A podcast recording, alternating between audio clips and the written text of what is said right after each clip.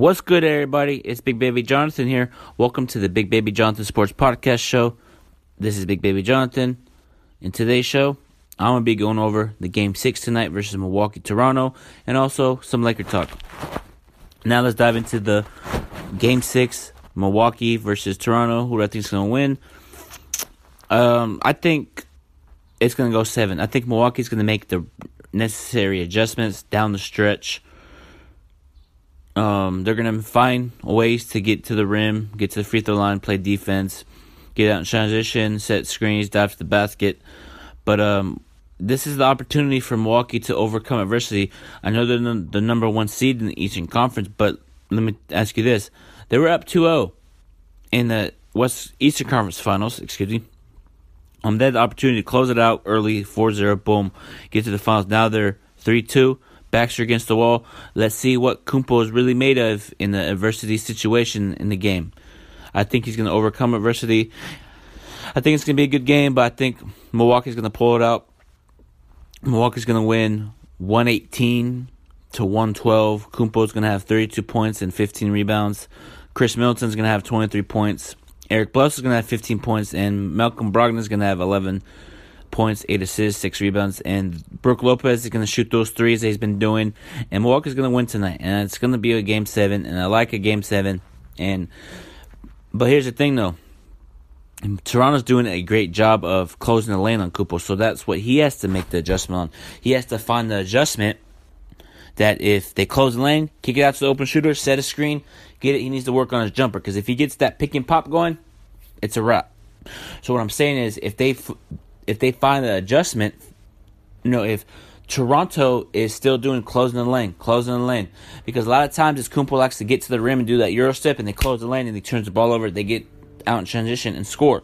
But what I'm saying is, if Kumpo can find a way to set a screen, pick and pop, and if they double team, have an Eric Bledsoe cut, they'll find him inside and layup. So they have to just make the right adjustments to get this thing back on track. And I know they will because Mike Budenholzer is a good coach.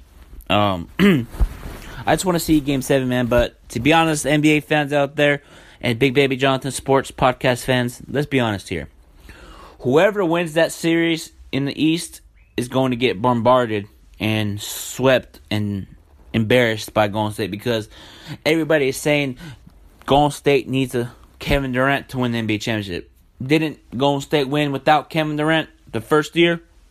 So Golden State knows how to play without Kevin Durant, and they play better without Kevin Durant, in my opinion, because they move the ball well. Stephen Curry's playing at a high level. Draymond Green can play point forward now. He they're moving the ball more. They're moving it, setting screens, diving to the basket. They ain't just standing, dribble, dribble, dribble, dribble, watching Kevin Durant do his thing. They're setting screens, getting to the open lane, defecting the passing lane, setting screens, diving to the loose ball. So they're playing with chemistry and camaraderie, and Klay Thompson's playing at a high level. So whoever wins that series is not going to challenge Golden State. Golden State is going to sweep them because because Golden State is a championship contending team every year, and I'm not surprised if Golden State wins it this year because I predicted they're going to three-peat. You know what I mean? I literally, me and Kevin Durant had an argument in a direct message. I know a lot of people say, "Oh, you're doing it for clout," but this is an example. I told Kevin Durant congratulations on winning the NBA championship, and that was earlier in the season, like literally game one of the NBA season. I tweeted him or DM'd him on Instagram. Congrat- congratulations on winning the NBA Finals, man. And he's like, "Hey, man." We have to play this. We got to see who wins this. Come on, bro. We all know you're to win. Y'all just lollygagging, playing around, y'all to turn up in the playoffs.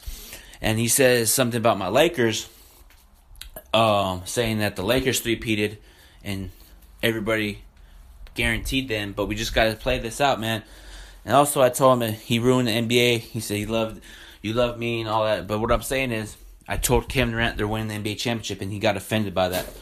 It's predictable, bro. The NBA Finals is predictable. Golden State's gonna win it, and they're gonna be at the podium, not not being excited like they did last year when they swept Cleveland. but uh, it's crazy, man. that Golden State's going to three-peat, and a lot of the Laker fans are to be mad because they might beat the that no three-peat hasn't been done since the Lakers. Let me ask you this, Laker Nation. Sorry, excuse me. I was just drinking some water. It's all good.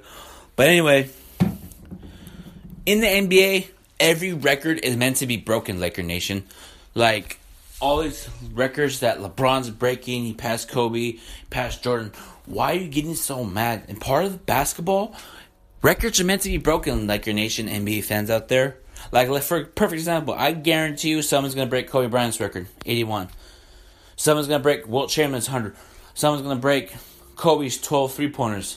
You know what I mean? So what I'm saying is all these records are in history books, they're gonna be broken. NBA records are meant to be broken, and somebody will break as a franchise the Celtics for 17 championships, which the Lakers are gonna beat that because we're gonna get back. Speaking of Lakers, we gotta dive into some Laker talk. Lakers are gonna beat that record of 17. They're gonna get 18 in a couple years because I know we're gonna get superstars. Speaking of superstars, LeBron is recruiting superstars. Kawhi Leonard, Jimmy Butler, Kyrie Irving. And speaking of Kyrie Irving, LeBron James liked an Instagram post. Cuff the Legends is LeBron's trainer. He liked an Instagram post of Kyrie Irving jersey. Love it.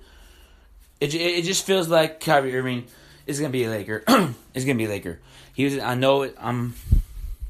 He was in L.A. LeBron's in L.A. They had dinner they were spotted at an event in LA. He's having dinner with Anthony Davis, Russell Westbrook. But let me talk about the Kyrie Irving thing, and I'll get into the Westbrook and Durant um, real quick. Kyrie Irving and LeBron would work well. I think LeBron misses Kyrie, and I think Kyrie misses LeBron. And shout out to my boy Isaiah Barber. Correct me if I'm wrong. I'll, correct me if I'm wrong. Didn't you? excuse me. Didn't you say that the reason that Kyrie apologized because he misses LeBron, and I think you're right, Isaiah. So, shout out to you, man. Kyrie Irving and LeBron, man, I think they do miss each other, man. So, ha- everybody that's listening to this, hashtag on LeBron's Twitter feed, hashtag run it back, hashtag get the band back together. Because can you imagine us getting Kyrie Irving, LeBron, Kuzma, Ingram, JaVale McGee, and you could put Kyrie at the two and put Lonzo at the point because what is Lonzo Ball's game?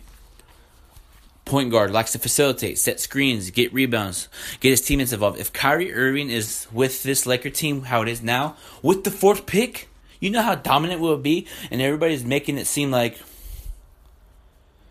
make, making it seem like we're a bad organization. We're not a bad organization. It's just the media likes to make things bad and portray and all this good stuff.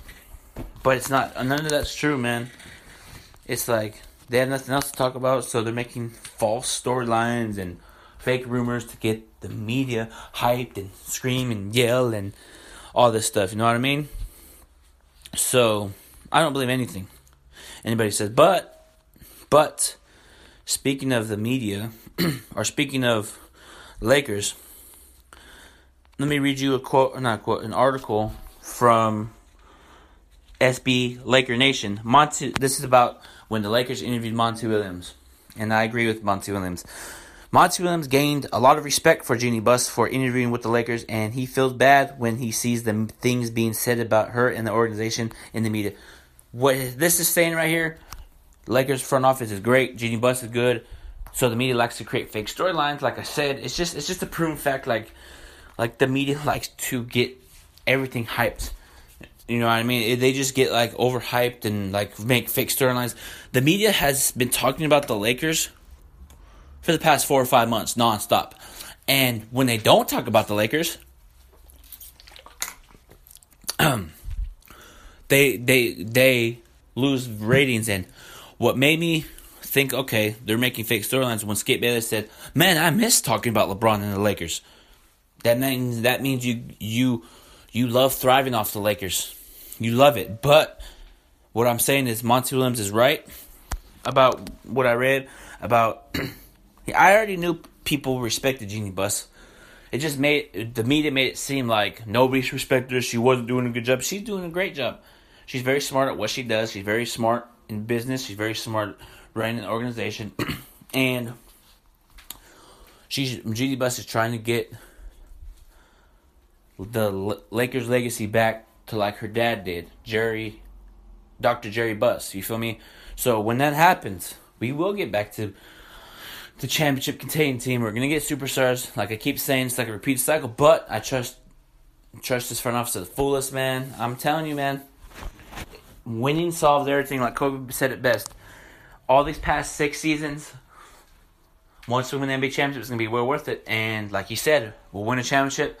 They're gonna celebrate, praise us, and then two, three weeks later, they're gonna hate us again. I agree because I remember when the Lakers won in 20, 2009, we were getting praised and talked about, and yeah, Lakers won a championship. Two or three weeks later, can they? Two, can they repeat? I don't think they can. Lakers are old. They can't. Kobe's this. Kobe's that. We won it again. 2010. They celebrated us. Happy, joyful. Hell yeah, let's go Lakers. And then the media says they can't repeat.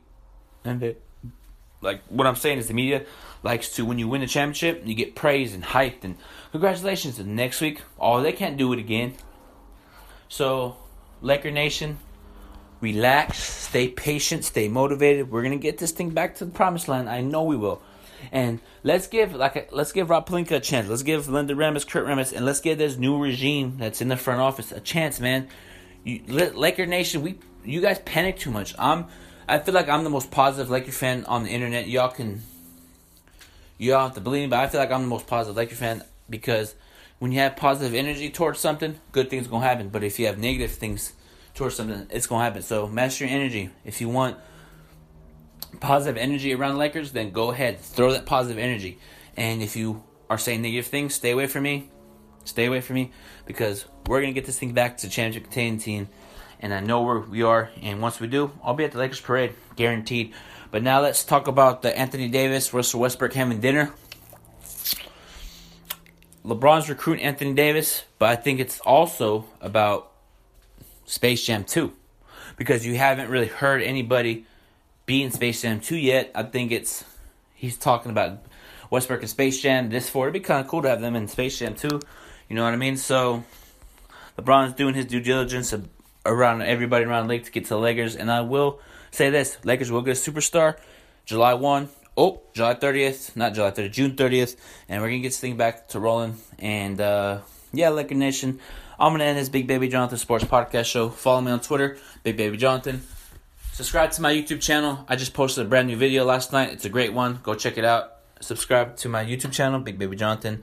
Follow me on follow me on Instagram, Big Baby Jonathan underscore. And until then, NBA fans and Big Baby Jonathan Sports Podcast fan, talk to you guys soon. Have a great night.